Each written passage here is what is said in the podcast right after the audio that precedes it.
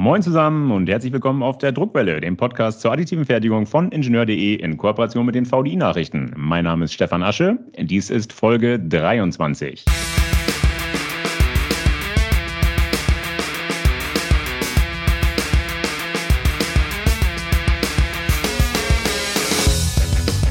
Heute beleuchten wir, wie viel Segen die additive Fertigung in der Medizintechnik und damit für Patienten stiften kann. Wir werden uns beispielsweise erläutern lassen, wie ein gedrucktes Kniegelenk oder auch ein Hüftgelenk dann Alarm schlagen kann, sobald es im Patienten zu Entzündungsreaktionen kommt. Ein weiteres Beispiel sind hochbelastbare, aber auch zugleich sehr leichte Schädelimplantate. Kenner ahnen es schon, hier spielt die Integration von Fasern eine gewichtige Rolle. Aber mehr will ich erstmal noch gar nicht verraten, denn die Details können unsere beiden Gäste sowieso viel besser erklären.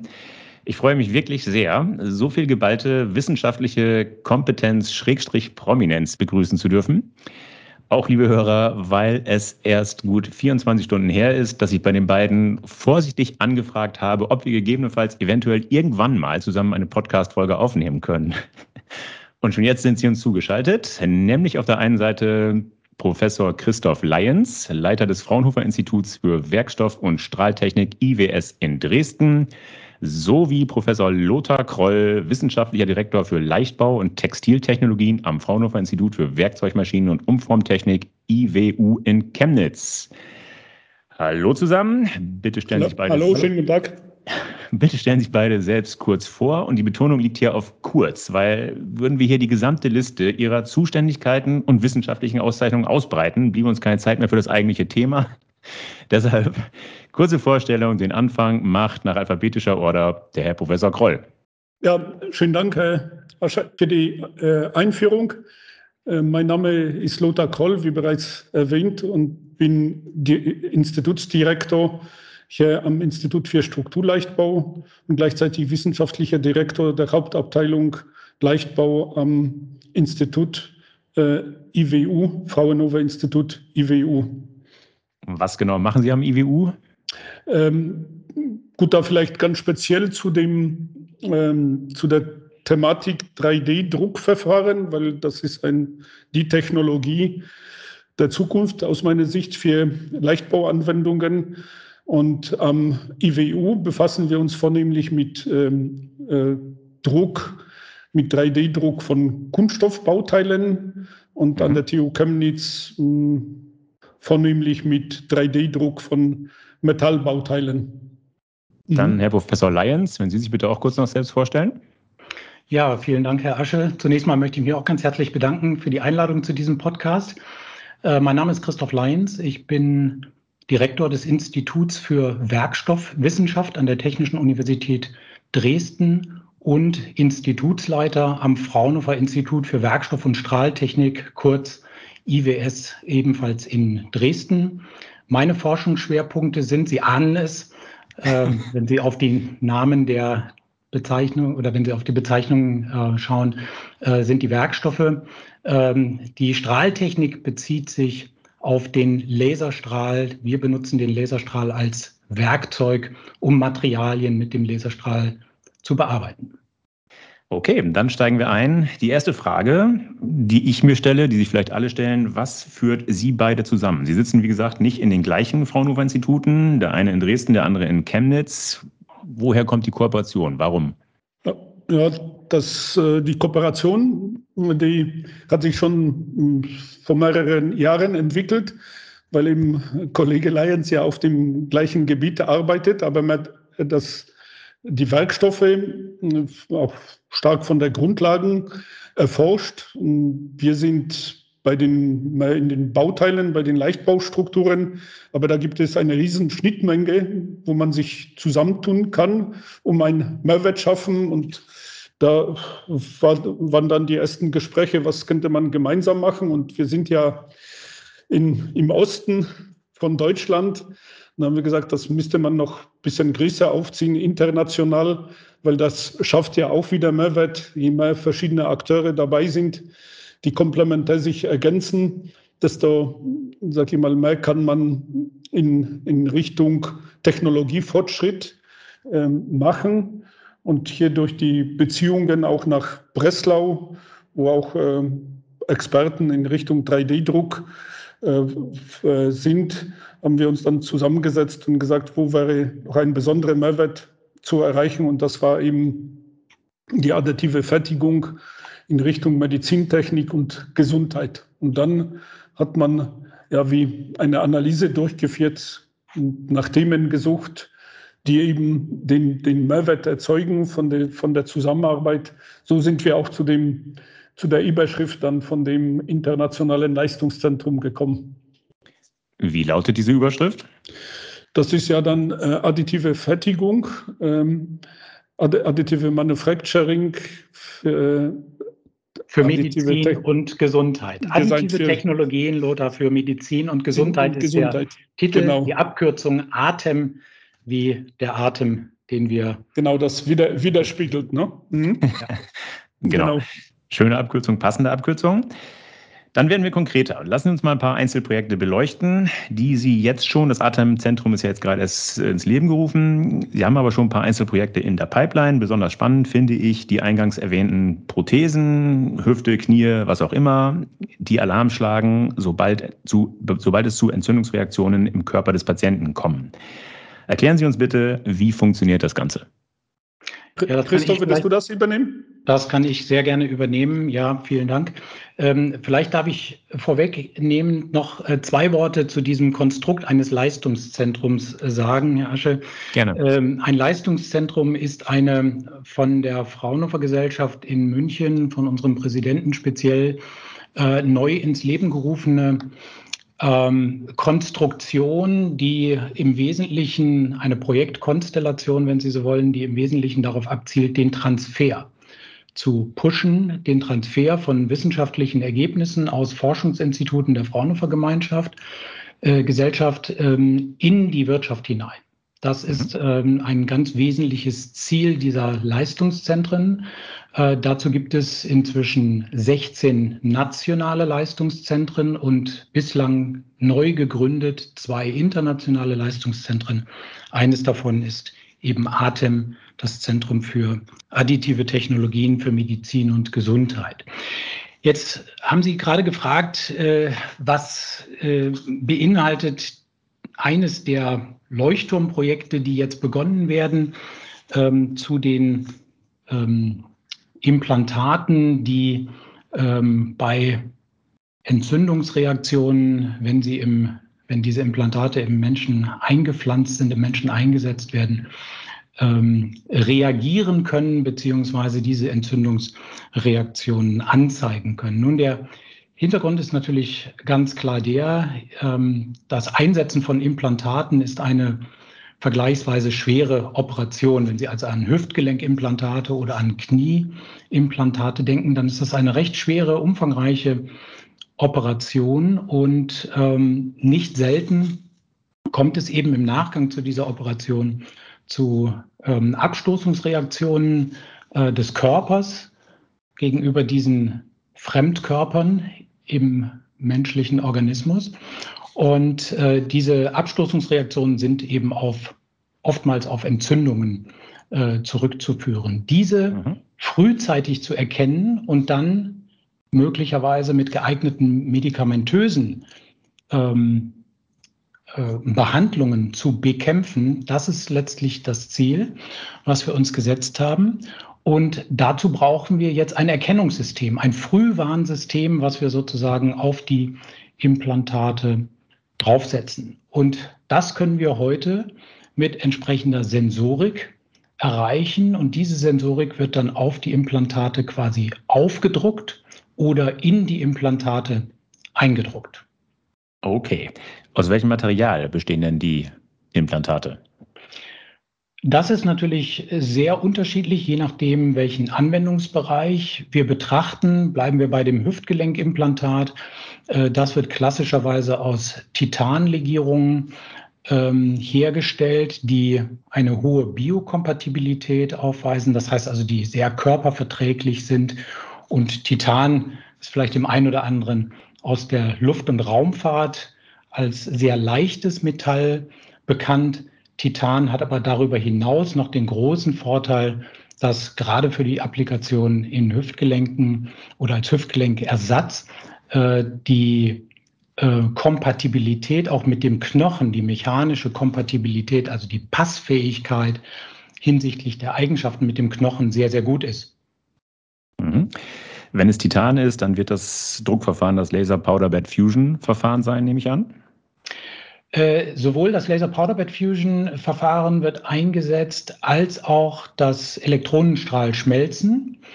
Titan ist ja ein Metall, was sehr sauerstoffaffin ist. Das heißt also, es greift sich gerne den Sauerstoff aus der Umgebungsluft zum Beispiel heraus. Und dieser Sauerstoff verändert dann die mechanischen Eigenschaften des Titans. Das ist unkontrolliert natürlich unerwünscht, sodass man auch sehr gerne im Vakuum arbeitet. Und dabei empfiehlt sich dann das Elektronenstrahlschmelzverfahren, was ja bekanntermaßen im Vakuum funktioniert und betrieben wird.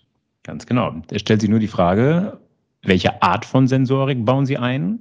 Wie bauen Sie die ein? Und vor allen Dingen, wann bauen Sie die ein? Ja, es gibt unterschiedlichste Sensoren, die hier in Frage kommen. Im einfachsten Fall können Temperatur- oder Drucksensoren eingebaut werden. Bei einem Drucksensor wird man sicherlich keine Entzündung erkennen können. Dort wird man eher dann Überlastungen eines Implantates detektieren können. Aber schon bei einem Temperatursensor kann man also Rückschlüsse auf eine mögliche Entzündungsreaktion nahe des Implantates schließen. Aber im Wesentlichen werden hier dann Sensoren eingesetzt, die elektrochemische Vorgänge im Körper analysieren oder aber auch Oberflächenplasmonen Sensoren, das heißt also Sensoren, die auf der Basis von Oberflächenschwingungen funktionieren und darüber dann entsprechend Biomarker, also Anzeichen für oder Indikatoren für Entzündungen detektieren können. Okay. Die Frage, ob die aufgebracht werden oder ob die eingebracht werden, hat sie noch gestellt. Richtig, darauf würde ich gerne eingehen wollen. Also im einfachsten Fall werden die aufgebracht. Diese Sensoren, das kann man sich sehr simpel vorstellen, dass sie im Nachgang aufgeklebt werden. Das ist natürlich keine wirklich dauerhafte und gute Lösung, denn wir befinden uns ja im menschlichen Körper, da sind Flüssigkeiten vorhanden, das heißt, da kann es zu Wechselwirkungsreaktionen kommen. Deshalb ist unser Ansatz eigentlich der, dass wir diese Sensoren im Nachgang nach der Fertigung des Bauteils aufdrucken, also auch wiederum mit einem 3D-Druckverfahren, aber jetzt filigraner und eher flächig gedruckt dann die Sensorik aufbringen. Die Königsdisziplin ist dann das Integrieren der Sensorik in das Bauteil, das heißt also während des Druckvorgangs wird dann die Sensorik eingebracht. Und das Aufdrucken, das passiert mit Kunststoff oder wieder mit Metall? Sowohl als auch. Sie müssen zunächst mal, damit der Sensor funktioniert, auf das metallische Implantat, also auf das Titanbauteil, eine Isolationsschicht, eine Isolatorschicht aufdrucken. Das ist in der Regel eine Keramik oder könnte auch ein nicht leitender Kunststoff, ein nicht leitendes Polymer sein. Und darauf werden dann metallische Leiterbahnen aufgedruckt und möglicherweise noch elektronische Bauteile integriert. Das klingt sehr komplex. Mit welchem Drucker machen Sie das? Sie legen ein Titanbauteil, was schwierig geformt ist kein Quader, den man einfach reinlegen kann, sondern ein schwierig geformtes Bauteil in einen anderen Drucker, der das Ganze dann mit Keramik und Leiterbahnen gleichzeitig beschichten kann, beziehungsweise aufdrucken kann. Ja, also nicht gleichzeitig, sondern nacheinander. Also erst die Keramiklage und dann die metallischen Lagen, ganz genau. Das Drucksystem, was wir hierbei verwenden, ist das Pastendrucken oder Dispenserdrucken. Das heißt, wir haben eine pastöse Masse, in die sich also recht leicht mit nadelförmigen Applikatoren auf der Oberfläche ablegen lässt und diese pastöse Masse wird dann anschließend in einem nachfolgenden Wärmebehandlungsschritt von den Bindemitteln befreit, sodass am Ende dann tatsächlich die Funktionsschicht bzw. das Funktionsteil, also die Keramik bzw. das Metall, die metallischen Lagen übrig bleiben. Ich nehme an, es wird nicht nur entbindert, sondern auch anschließend gesintert, oder? Ja, gesintert, zumindest angesintert. Und das ist sicherlich eine der größeren Herausforderungen. Denn beim Sintern müssen relativ hohe Temperaturen verwendet werden. Genau, darauf wollte ich hinaus. Da braucht man hohe Temperaturen. Die hohen Temperaturen können dann aber gleichzeitig natürlich Schäden verursachen am Titanbauteil. Deshalb sind wir bemüht, diesen Sintervorgang so kurz wie möglich zu halten. Und da hilft uns natürlich unser Werkzeug, der Laserstrahl, sehr gut, den wir hervorragend fokussieren können, auch auf filigrane Leiterbahnen direkt ausrichten können und dort dann mit einigen wenigen Laserschüssen sozusagen die Oberfläche dort, wo sie gesintert werden muss, auch tatsächlich Wärme behandeln bzw. sintern können. Okay, und dann geht sehr wenig Wärme in das Bauteil selbst hinein und damit vermeiden wir die Schädigung des Implantats. Okay, jetzt stellt sich die Frage, jetzt ist der Sensor auf der künstlichen Hüfte. Die künstliche Hüfte ist im Patienten, nur sie wird ja jetzt nicht laut piepen, wenn es zu einer Entzündungsreaktion kommt. Wie schlägt sie denn Alarm? Also sie kann dadurch Alarm schlagen, dass der Sensor natürlich gleichzeitig auch ein Sender ist. Ja, das heißt also, wir können die Sensorsignale auslesen. Das kann man sich so vorstellen, dass man wie so eine Art kleinen Scanner oder ein kleines Gerät hat, vielleicht wie beim Ultraschall beim Arzt. Das kennen wir ja vielleicht auch. Da jemand, der schon mal eine Ultraschalluntersuchung gemacht hat, da wird so eine Sonotrode auf den Körper aufgelegt. Das heißt also, wir hätten hier die Möglichkeit, durch einen Empfänger, der außerhalb des Körpers funktioniert, entsprechende Signale, die der Sensor aussendet, dann tatsächlich zu empfangen. Und das würde dann der Arzt eben entsprechend deuten können und würde daraus dann Rückschlüsse ziehen können auf den Zustand des Implantats, ob sich um das Implantat herum eine Entzündung gebildet hat oder ob eben alles noch in Ordnung ist. Okay. Auf Basis welcher Daten wird denn das Implantat entwickelt? Wird da vorher ein MRT gemacht und daraus dann CAD-Daten extrahiert? Oder wie muss ich mir das vorstellen? Ja, also das ist natürlich einer der großen Vorzüge der additiven Fertigung, dass wir 3D-Daten, die beispielsweise durchs MRT oder durch eine Computertomographie aufgenommen werden können, dann mit entsprechenden Umwandlungsalgorithmen natürlich in maschinenlesbare und druckerlesbare Daten umwandeln können, sodass wir dann aus den Patientendaten direkt auch das Bauteil konstruieren können. Bei Dentalanwendungen, also Anwendungen im Mund beispielsweise, dort kann man auch ganz einfache Dental-3D-Scanner verwenden, mit denen man dann die Mundhöhle des Patienten scannt. Da braucht man dann nicht den Aufwand eines MRT oder eines Computertomographen zu betreiben, sondern da kann man mit einem ganz einfachen 3D-Scanner vorgehen und diesen dann nutzen, um die Kieferhöhle oder den Kiefer so des Patienten zu vermessen.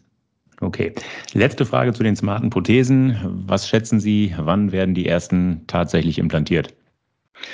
Ja, das ist eine sehr gute Frage und eine schwer zu beantwortende Frage, denn im Bereich der Medizintechnik gibt es, und da muss ich sagen, Gott sei Dank, sehr strenge Vorschriften, denn alles das, was in den menschlichen Körper eingebracht wird, das muss natürlich gestatten Sie den Vergleich, auf Herz und Nieren geprüft werden an dieser Stelle. Das heißt, hier gibt es sehr, sehr strenge Zulassungsvoraussetzungen. Und das Ende der Entwicklung ist der Beginn des Zulassungsprozesses. Also wenn wir technisch die Entwicklung ausgereift haben und die Entwicklungsschritte ausgereizt haben, dann beginnt der schwierige und zeitaufwendige Zulassungsprozess. Das heißt, wir rechnen damit, dass die ersten Implantate dieser Art die einfacheren, vielleicht mit einer einfacheren Sensorik, vielleicht in 3 bis 5 Jahren verfügbar sein werden, die komplexeren Systeme dann wahrscheinlich eher so in 5 bis 7 Jahren. Also ein relativ langer Zeitraum, aber wie lautet die erste Regel der Fertigungstechnik? Wer nicht anfängt, wird auch nie fertig. Das heißt, also wenn wir jetzt anfangen, dann haben wir vielleicht in 3 bis 7 Jahren dann entsprechend intelligente Implantate. Sehr spannende Geschichte, spannendes Projekt. Trotzdem, die Zeit läuft. Wir müssen übergehen zum nächsten Projekt. Wir bleiben im Menschen. Wir gehen über zu den Schädelimplantaten, die ich eingangs erwähnt habe. Erste Frage, wer braucht sowas? Unter welchen Umständen, wann? Ja, also da gibt es unterschiedliche Erkrankungen, wo dann der Hirndruck unerträglich ist und dann wird zu Druckentlastung ein Teil des Schädels entnommen. Mhm. Das ist, sage ich mal, eine Anwendung, aber auch bei Fraktur oder, sage ich mal, der Knochen, der Schädelknochen nicht mehr zu retten ist, dann müssen Schädelimplantate eingesetzt werden. Und da bietet sich auch eben das 3D-Druckverfahren an, weil, sag ich mal, dass diese Option hat, diese flexible Option zur Anpassung an patientenspezifische Geometrien. Das ist, glaube ich, der große Vorteil überhaupt von 3D-Druckverfahren. Und gerade in der Medizintechnik oder Gesundheit, der Mensch, der ist, sag ich mal, unterschiedlich gebaut, hat, sag ich mal, gibt es Konturen von Implantaten und da kann man nicht von der Stange greifen und irgendwelche mechanische Bearbeitungen vielleicht nachgeschaltet ansetzen kann man schon, aber das dauert und man möchte das ja, sag mal, ganz schnell einsetzen und ganz schnell dann auch die Operation fertigstellen. Klar. Wenn jetzt ein Teil des Schädels ersetzt werden muss, wie wurde das in Zeiten vor dem 3D-Druck gelöst und wie lösen Sie es aktuell? Na, vor 3D-Druck, da wurden dann genormte zum Teil Reihen genommen. Das ist auch so bei Hüftgelenken noch heute. Da gibt es verschiedene Kategorien und Standards, aber wenn dann jemand, was weiß ich, eine Schiefstellung hat und man eine Sonderprothese oder praktisch Implantat benötigt, dann musste man Sonderanfertigungen mit großem Zeitaufwand einrechnen. Mhm. Und ja, das verursachte nicht nur Folgekosten, und dann warteten die Patienten auch sehr lange, bis irgendwas passiert ist. Und da ist man jetzt mit diesem flexiblen Prozess des 3D-Druckens viel effektiver und effizienter bei der Bewältigung der Probleme dabei. Zurzeit werden Titanimplantate eingesetzt und das ist, genau, wo wir jetzt auch dran arbeiten, weil der biokompatible PEEK-Kunststoff sich besser dazu eignet. Mhm. Und den möchten wir einsetzen, wo man eben auch mittels, wie vorher schon erwähnt, MRT oder CT die Geometrie gleich abgreifen kann und dann im 3D-Druckverfahren das Implantat herstellen kann. Okay, jetzt ist PEEK ja ein Hochleistungskunststoff, aber ich denke, für so eine sensible Stelle wie den Schädel ist es noch nicht fest genug. Ich habe jetzt einfach anfangs mal unterstellt, ich gehe davon aus, Sie integrieren Fasern, oder? Ja, da kann man auch hier mit Fasern arbeiten, mit Kurz. Also grundsätzlich wird unterschieden zwischen Kurzfasern, Langfasern und Endlosfasern. Mhm. Endlosfasern, die bringen ja in die Faserrichtung, das muss man dazu sagen, die höchste Festigkeit und Steifigkeit. Mhm.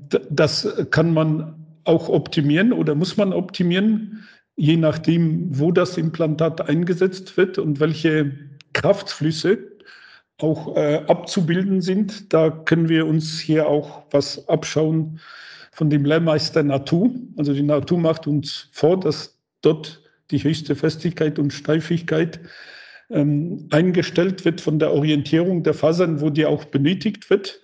Mhm. Und dementsprechend können wir uns da auch an solchen Bauteilen der Natur orientieren und die Fasern eben entlang dieser Kraftschlüsse anordnen.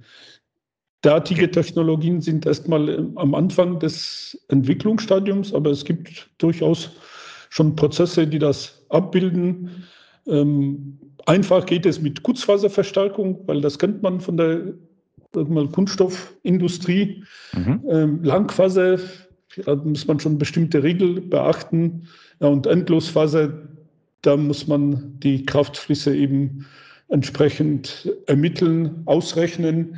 Man hat dann gleich mit einem Anisotropie-Werkstoff zu tun, der viel komplexer in der Handhabung ist, weil man viele unabhängige Werkstoffkennwerte zur Auslegung benötigt. Im schlimmsten Fall 9 Kennwerte.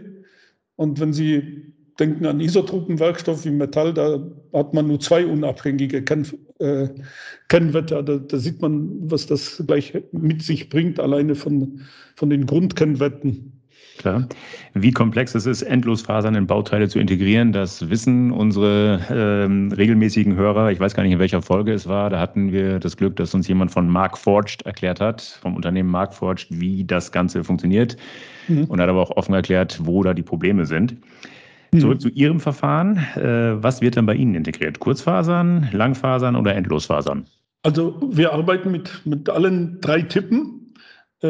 Kurz, Lang- und Endlosfasern, wo, wie bereits erwähnt, die Endlosfasern, das ist so, sag ich mal, die Königsdisziplin. Genau. Das ist ja, wo man die höchste Leistung erreichen möchte oder die höchste Leistungsdichte. Was man allerdings auch dazu sagen muss, dass das alles auch unter den Kosten zu betrachten ist. Ne? Mhm. Man sollte nicht mit Kanonen auf die Spatzen schießen. Und das ist wieder abhängig von dem Implantat selbst. Man weiß, dass die Medizintechnik immer sehr teuer ist und dass da sehr hohe Gewinnmargen auch drin sind, weil alles eben auch stimmen muss, weil das auch dann sehr lange im Körper zum Teil bleibt. Mhm. Deshalb die Kosten sind auch immer zu betrachten. Und aus diesem Grund haben wir auch ein neues Verfahren entwickelt. Das ist der schnellste Drucker jetzt, der den Rekord noch hält. Das ist eine Art umgekehrter Drucker, wo der Tisch bewegt wird. Und okay. Die Düse, das ist ein Extrusionsdüse, mhm. sodass wir dort auch mit Granulat arbeiten können, mit dem klassischen Granulat. Da erreichen wir sagenhafte Faktoren in Preisreduzierung von Material bis zum Faktor sogar 200, weil man nicht wie bei FDM, diese Stützstrukturen braucht man nicht, benötigt, die sehr teuer mhm. sind. Und dazu durch die schnelle Bewegung von dem Tisch, den man mit einem Hexapod steuert, sind wir 8-mal schneller als die konventionellen Drucker. Das Verfahren wurde vor 2 Jahren auf der Hannover Messe mhm. vorgestellt. Und das sind wir jetzt gerade dabei, auch solche neue Verfahren dann für das ATEM einzusetzen. Und ist dann in dem extrudierten Kunststoffstrang, sind da dann Fasern drin, Kurzfasern, oder ist da drin eine Langfaser? Genau, das muss man sich vorstellen wie beim Spritzguss, mhm. sag ich mal, oder Extrusion. Da arbeitet man typischerweise mit Kurz- und Langfasern. Die Anteile, das ist immer so eine Gratwanderung, die dürfen nicht zu hoch sein, weil sonst kann man das Material nicht austragen. Das sind sehr viele Stellschrauben, sage ich mal, von der Einstellung von den Prozessfenstern. Aber je höher ich den Volumenanteil, den ich ja haben möchte, hochdrehe, desto kleiner wird dieses Prozessfenster und irgendwann mal funktioniert das Prozess instabil. Das ist immer so ein Wunschdenken, aber man kann nicht unendlich den Volumengehalt hochdrehen. Ja.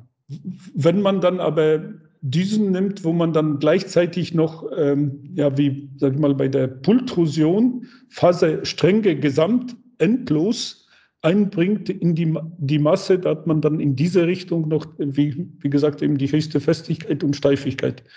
Aber man kann mit so einem Pultrusionskopf eben die klassischen Materialien verarbeiten, was man auch in der Pultrusionstechnik oder im Spritzguss verarbeitet. Wie groß ist Ihr Faseranteil im fertigen Bauteil? Ja, wir kommen an so 30-40% testen wir jetzt, aber da haben wir einige Rückschläge mitzunehmen.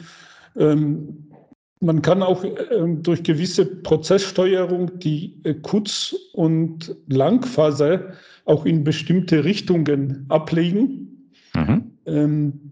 Dann erhöhen wir im Vergleich, zum nicht verstärkten Kunststoff die Festigkeit bei 30%, kommen wir dann schon auf zweifache Festigkeit. Und das ist ja auch schon ein ordentlichen Schritt zur Steigerung der Festigkeit und Steifigkeit. Ne? Sie hatten eingangs erwähnt, dass Sie den Geschwindigkeitsrekord halten. Wie groß ist denn die Aufbaurate? Wissen Sie das? Oh, da müsste ich selbst jetzt nachschauen. Kein Problem. Da bin ich überfragt.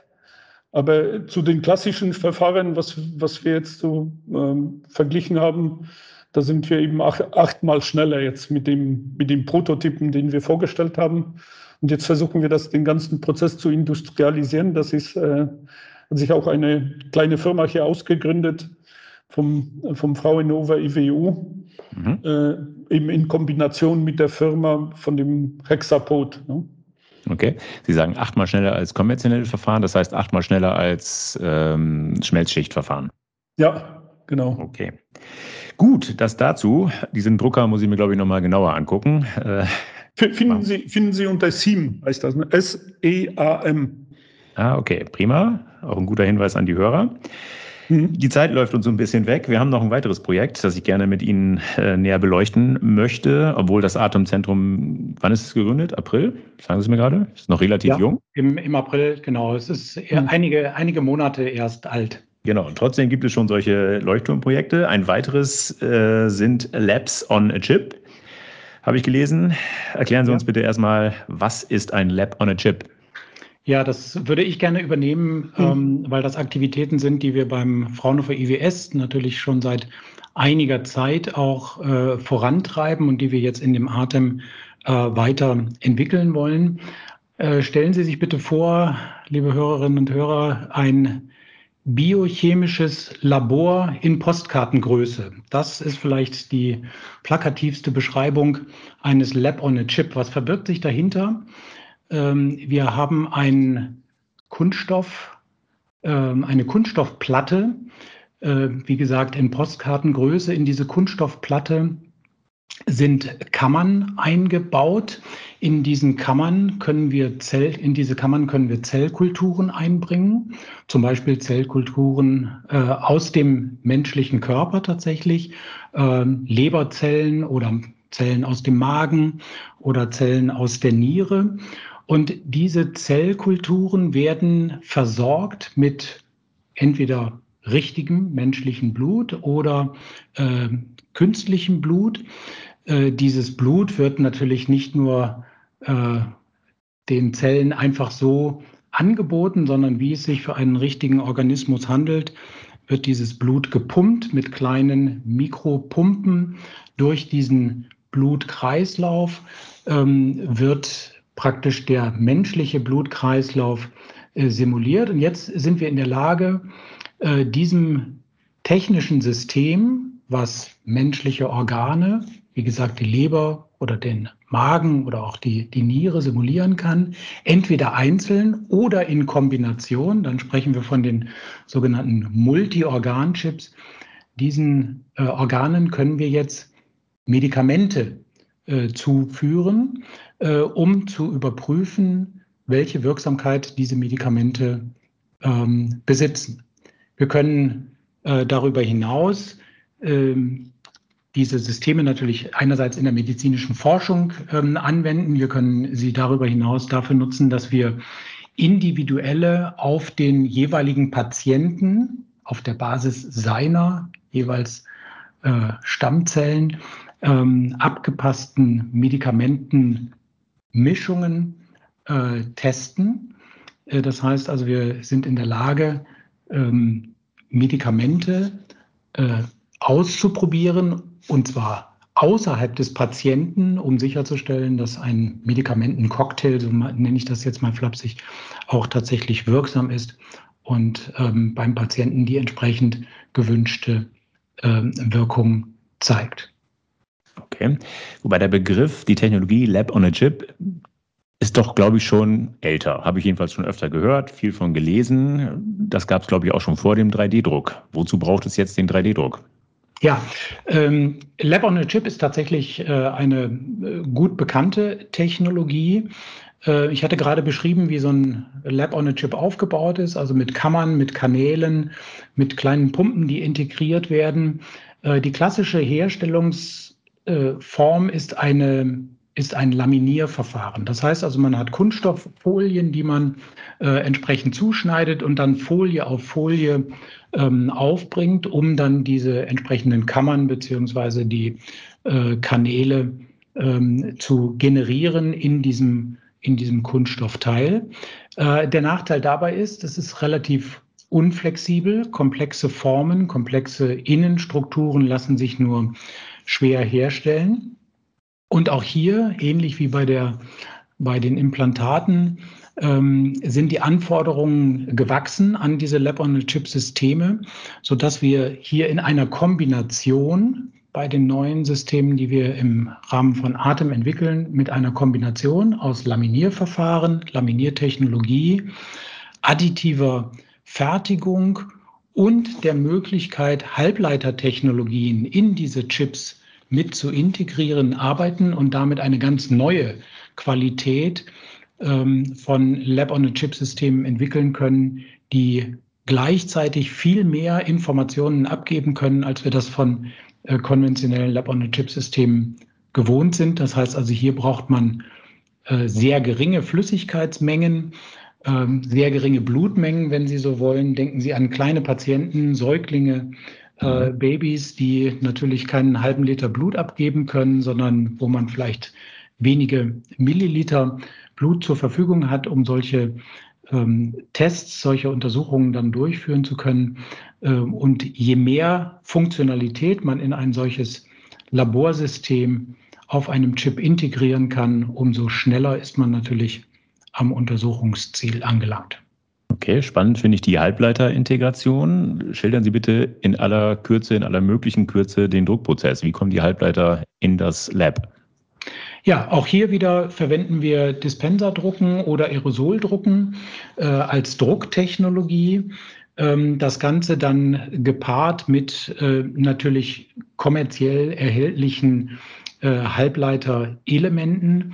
Denn einen echten Mikrochip zu drucken, das ist natürlich noch nicht möglich und das wird wahrscheinlich auch in 20 Jahren noch nicht möglich sein. Hier bedienen wir uns natürlich der konventionell und der kommerziell verfügbaren Systeme, die dann aber natürlich entsprechend mit Leiterbahnen angeschlossen werden müssen, die mit Isolierschichten versehen werden müssen, um dann integriert werden zu können in das Gesamtsystem. Das passiert nach Abschluss des Bauprojekts, also nach Abschluss des Druckprozesses, meinte ich? Das passiert während des Druckprozesses. Also hier handelt es sich tatsächlich um vollständig integrierte Elemente. Das heißt also, hier wird während des Bauprozesses dann tatsächlich die Sensorik eingedruckt und die Halbleiterbauelemente werden entsprechend eingelegt. Das passiert momentan noch händisch. Das heißt, das macht man mit einer Pinzette, werden dann die Halbleiterelemente eingelegt und dann wird weitergedruckt. So etwas kann man natürlich aber auch automatisieren mit entsprechenden robotergestützten Handling-Systemen beispielsweise, um hiermit eben auch eine Produktion in größerer Stückzahl zu ermöglichen. Da haben Sie ja noch einiges vor sich, da haben Sie sich noch einiges vorgenommen. So ist das. Gibt es weitere Leuchtturmprojekte, die Sie in der Pipeline haben, die wir vielleicht hier noch kurz angesichts der fortgeschrittenen Zeit besprechen können? Ja, ich würde gerne vielleicht noch ein Projekt ansprechen wollen, bevor ich dann an den Kollegen Kroll nochmal übergebe. Das sind dentalmedizinische Komponenten, die wir im Rahmen von ATEM entwickeln. Hier geht es im Wesentlichen um Prothesen, also jetzt nicht Implantate, die in den menschlichen Körper tatsächlich eingebaut werden, sondern um Prothesen, Gebissprothesen beispielsweise, die, ja, und das kennen wir als Patienten ja vielleicht auch als leidvolle Erfahrung, natürlich aus mehreren Materialien bestehen, also einem Metall in der Regel als Grundkörper, als Trägerkörper und dann einer aufgesetzten Keramik oder einem aufgesetzten Polymer. Mhm. Und hier ist das Ziel unserer Entwicklung, solche Systeme sehr kostengünstig. Ich sprach vorhin den 3D-Scan in der Mundhöhle an, zunächst mal Daten aufzunehmen, dann die Prothesen kostengünstig herzustellen und natürlich in einer Qualität, die nicht nur technische Funktionalität aufweist, sondern auch ästhetische Funktionalität hat, denn jeder von uns, der einen solchen Zahnersatz vielleicht benötigt, der möchte natürlich, dass das unauffällig am Ende im Gebiss integriert wird. Und deshalb brauchen wir neben dem Metall eben auch die Keramik bzw. den Kunststoff. Und hier geht es sehr wesentlich darum, dass wir die konventionellen Herstellungstechniken, die heute in der Dentaltechnik verwendet werden, die sehr viel Handarbeit benötigen, dass wir die automatisieren können, eben durch den 3D-Druck und damit dann am Ende kostengünstigere Prothesen herstellen können. Sprechen wir hier von Multimaterialdruck, Metall und Keramik bzw. Kunststoff in einem Bauteil? Exakt. Also eine Kombination, genau. Also Multimaterialdruck, Metall plus Keramik bzw. Metall plus Polymer. Okay, mögen Sie uns die Druckerarchitektur bitte ganz kurz erläutern? Ja, da gibt es verschiedene Ansätze, die hier verfolgt werden. Es gibt modifizierte LPBF-Systeme, also Laser Powder Bed Fusion-Systeme, die neben dem Laserdruckverfahren eben auch beispielsweise Keramik verdrucken können in Form von Pasten.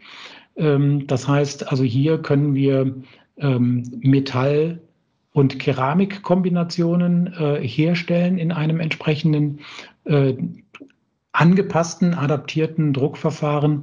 Die andere Möglichkeit besteht natürlich auch hier wieder in einem zweistufigen Prozess. Das heißt also, zunächst mal wird das Metallteil, der Metallgrundkörper gedruckt in den bekannten Druckverfahren und dann anschließend mit einem zweiten Druckprozess die entsprechende andere Materialpaarung, also entweder das Polymer oder die Keramik, dann aufgedruckt.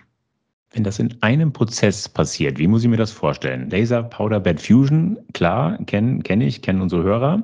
Pastendruck, auch klar. Wie funktioniert das von der Reihenfolge? Also erst kommt Laser Powder Bed Fusion und dann kommt ein Pastendispenser und legt Pasten in das Pulverbett? Das funktioniert nicht, oder? Das funktioniert natürlich nicht, da haben Sie vollkommen recht. Das wird an der Stelle dann anders gemacht. Das heißt also, man hat das Pulverbett, das heißt, Sie heben das Bauteil, das gedruckte Bauteil leicht aus dem Pulverbett heraus, sodass also das bereits erstarrte Teil des Bauteils freigelegt wird. Mhm. Und dann gehen Sie mit dem Pastendruckteil, mit dem Pastendruckkopf an das Bauteil heran und führen dann den Pastendruck durch. Die Paste ist nicht so flüssig, dass die also einfach ihre Form verlieren würde, sondern die Paste hat eine ausreichende Viskosität. So ein bisschen so mit Zahnpasta, Viskosität kann man das vielleicht vergleichen, sodass die auch relativ formstabil bleibt, sodass man also hier diese Materialkombinationen tatsächlich erreichen kann. Eine andere Technologie die wir ebenfalls verfolgen, ist die des Binder-Jettings, die ebenfalls sehr vielversprechend ist und die ebenfalls auch Möglichkeiten des Multimaterialdrucks ermöglicht. Beim Binder-Jetting ist es ja so, dass man ein Pulverbett erzeugt und diese Pulverteilchen zunächst mal mit einer Art Kleber, also mit dem Binder, verbindet, an der Stelle, wo das Bauteil entstehen soll. Und auch hier haben wir Ideen und entwickeln wir Technologien, wie wir dort mit verschiedenartigen Materialien dran gehen können. Dann hat man zunächst mal natürlich, weil es sich um ein binderbasiertes Verfahren handelt, hat man zunächst mal einen Grünkörper, den man erzeugen muss. Das heißt also, der Binder muss zunächst mal ausgetrieben werden. Das Material wird entbindert und dann anschließend wird gesintert. Beim Sintern waren wir ja gerade auch schon einmal. Das ist also eine zweite Möglichkeit, wie man solche Multimaterialsysteme dann mit einem ganz anderen Verfahren als dem LPBF herstellen kann. Den Keramikdruck haben wir auch in der Druckwelle schon mal sehr genau vorgestellt. Jetzt nochmal ganz kurz zurück zum Pulverbettverfahren. Sie sagen, das Bauteil wird kurz aus dem Pulver herausgehoben, dann wird die Paste aufgetragen. Ich nehme an, dass dann aber anschließend nicht nochmal neu Metall aufgetragen werden kann, oder doch? Das wird in der Regel tatsächlich nicht der Fall sein, weil Sie dann natürlich ein ganz massives Problem in der, mit den Höhen haben, mit den unterschiedlichen Höhen haben. Und der Gleichmäßigkeit der Pulververteilung haben. Genau, also das sind tatsächlich die einzelnen Herausforderungen, die es dann speziell bei solchen Ansätzen gibt, dass man tatsächlich quasi sequenziell drucken muss, ohne dass man eben dann das zweite Material, also das metallische Material, dann nochmal wieder ansetzen kann, auf den Kunststoff oder auf die Keramik aufsetzen kann. Genau. Aber Sie arbeiten dran. Wir arbeiten dran. Das sind die Herausforderungen, das sind die Visionen, die wir dabei letztlich auch verfolgen.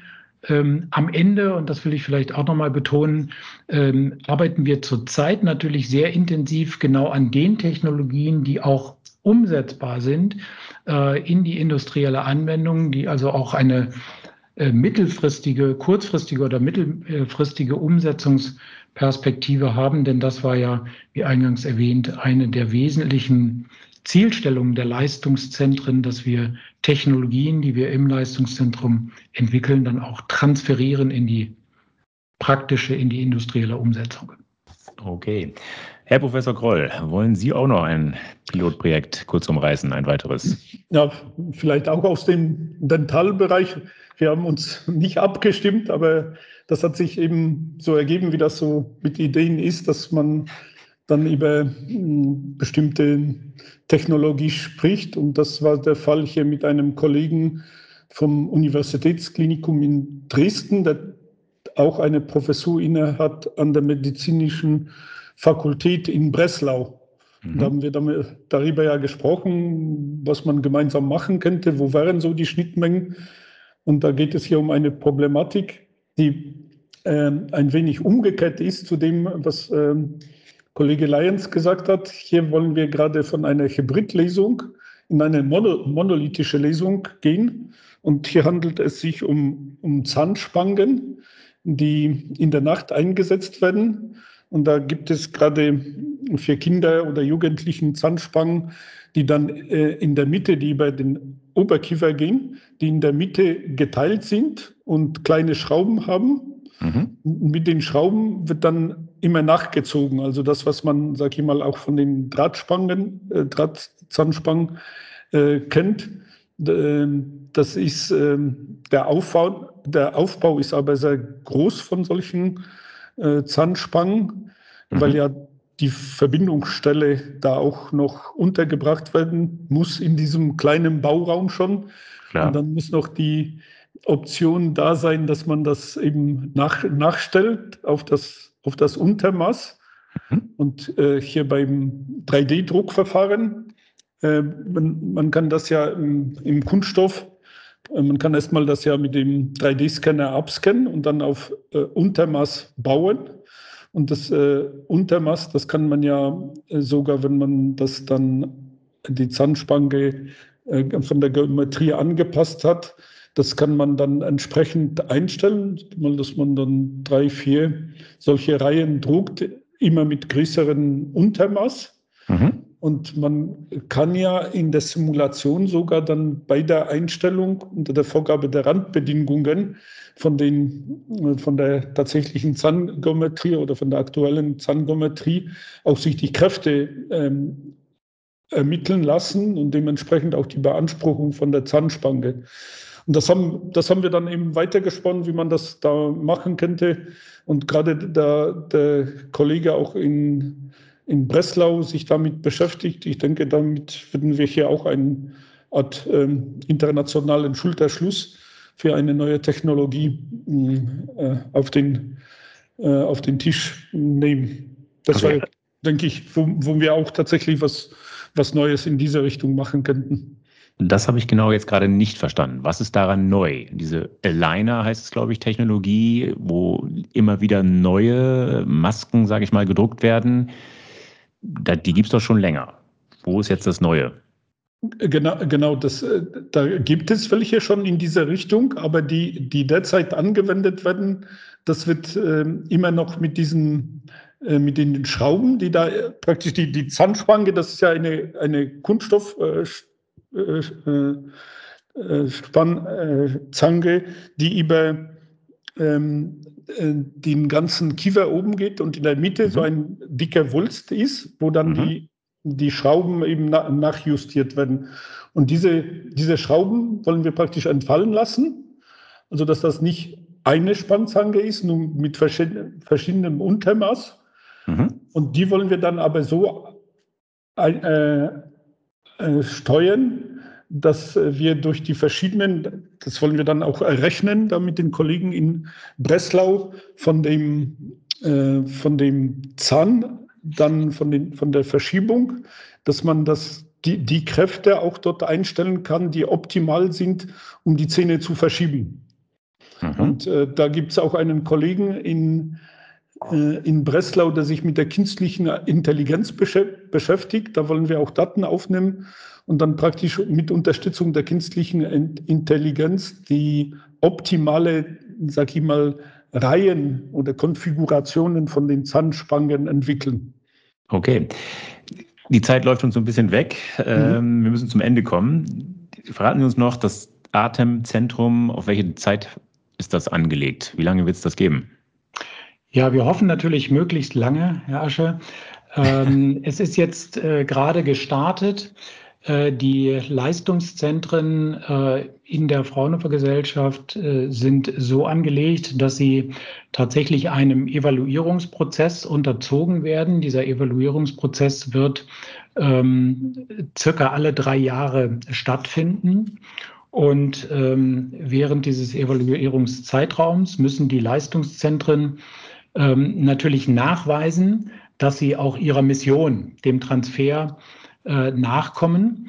Das heißt, wir werden sehr intensiv die Kooperation mit Industriepartnern suchen. Natürlich gibt es schon große Netzwerke, auf die wir zurückgreifen können.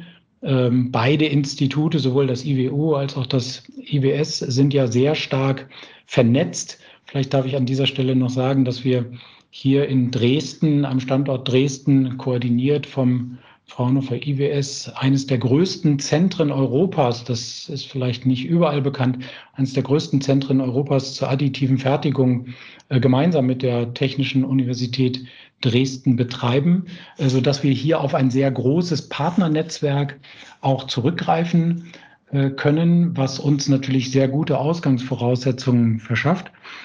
Aber die Leistungszentren sind tatsächlich auf einen längeren Zeitraum, vielleicht die nächsten 5 bis 10 Jahre, angelegt. Sie haben aber immer die Notwendigkeit, dass sie sich zu einem gewissen Anteil, und gewisser Anteil heißt zu mindestens 50% aus Drittmitteln selbst finanzieren. Mit anderen Worten, es müssen durch die Vorlaufforschung, die finanziert wird durch die Fraunhofer-Gesellschaft, die wir betreiben dürfen. Es müssen dann aber gleichzeitig Projekte akquiriert werden.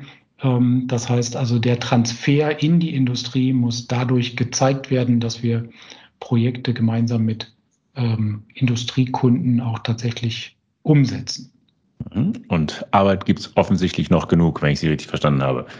Jede Menge. Da sind wir gar nicht lange. Uns wird nicht langweilig werden, auch in den nächsten Jahren nicht. Das glaube ich auch. Dann habe ich noch eine Abschlussfrage mit der Bitte um eine kurze Antwort. Angenommen, die erste Hüfte, die bei Entzündungen Alarm schlägt, oder das erste faserverstärkte Schädelimplantat ist marktreif. Würden Sie sich im Notfall, der hoffentlich niemals eintritt, als Pilotpatient zur Verfügung stellen? Keine Frage, natürlich. Das denk ich auch. Man würde das sowieso gerade in der Medizintechnik so abklopfen, dass man auch sicher ist, dass wenn so ein Notfall eintreten würde, da hätte ich auch keine Bedenken. Das machen wir jetzt auch noch, mit neuen Produkten, wenn, Fahrzeugkomponenten oder sowas. Da sage ich immer, das ist so weit getestet oder sowas, würde ich mich immer reinsetzen in so ein Auto. Okay. Herr Asche, wir fliegen auch heute mit Flugzeugen, in denen Bauteile nach Technologien und Verfahren hergestellt wurden, die bei uns in Dresden entwickelt wurden. Also da haben wir Vertrauen in die eigene Arbeit und auch in die Sorgfalt der Zulassungsingenieurinnen und Ingenieure. Ein schönes Schlusswort, lieber Herr Professor Leyens, lieber Herr Professor Kroll. Das hat Spaß gemacht, ich habe viel gelernt. Vielen herzlichen Dank. Wir bedanken uns ganz herzlich. Wir danken auch. Schönen Dank, Herr Asche. So, liebe Hörer, das war sie schon, die Folge 23. Ich hoffe, dass sie Ihnen gefallen hat. Dann empfehlen Sie uns gerne weiter. Sie finden die Druckwelle überall dort, wo es gute Podcasts gibt. Also etwa auf Podigy, auf Spotify, iTunes, Google Podcast, Amazon Music Podcast und natürlich, last but not least, auf ingenieur.de. Wenn Sie Kritik äußern oder Anregungen geben wollen, dann freue ich mich auf Ihre Zuschriften. Sie erreichen mich unter der E-Mail-Adresse druckwelle@ingenieur.de. Sollten Sie auch an Technikthemen abseits des 3D-Drucks interessiert sein, dann empfehle ich Ihnen die VDI-Nachrichten. Wenn Sie mal kostenlos reinlesen wollen, schauen Sie doch einfach mal unter www.vdi-nachrichten.com/lesen. Dort warten 8 kostenlose E-Paper-Ausgaben auf Sie. Das war's für heute. Bleibt mir noch zu sagen, auf Wiederhören, munter bleiben und tschüss.